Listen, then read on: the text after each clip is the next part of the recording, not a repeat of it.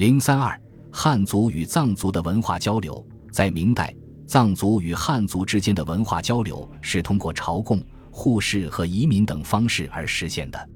例如，大量藏僧入贡并留居京师和内地，不仅将藏传佛教传入内地，而且将藏族的佛寺建筑和雕塑艺术也传入内地。还有著名的藏医药学传入内地后，成为中医药中独树一帜的瑰宝。明朝也在四医馆中设立西番馆，这对沟通藏汉文化也起了一定作用。更重要的是，通过藏汉文化交流，先进的汉文化对藏族文化的发展起了积极的作用，对藏族地区产生了广泛的影响。闽州、松州在十四、十五世纪开设了儒学。天权六藩招讨司曾于永乐时派遣子弟入国子监读书。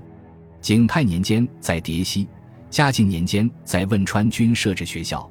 景泰时还赠给董卜含糊宣慰司、御制大诰、周易、尚书、毛诗、小学等汉文典籍。汉文史书有关吐蕃历史的记载被译成了藏文。在威州，由于儒学的设置和汉文化的影响，藏族地区社会风貌为之改变。据记载。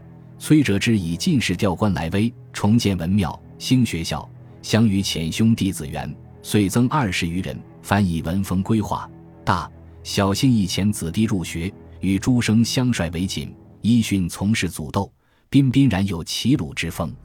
从十三、十四世纪开始，由于受汉族史学的影响，藏族学者兴起著书立说之风，撰写了许多历史、宗教。文学、天文、历法等著作，如《西藏王统记》《新红史》《智者喜宴》《西藏王臣记》等，这些著作的刊印流传，则有赖于从汉地传入的纸张和木刻印刷术。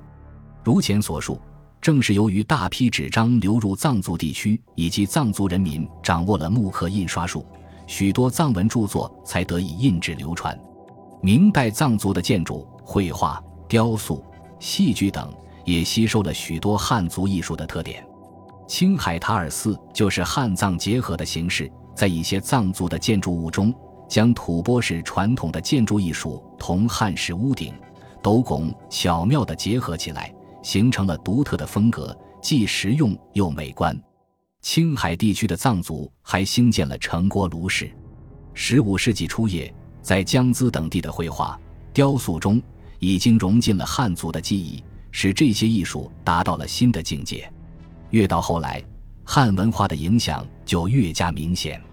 再如明代兴起的藏戏，在演出过程中，台上演员唱完一段，台后便有多人伴唱，类似川剧的帮腔，这可能是受到川剧的影响。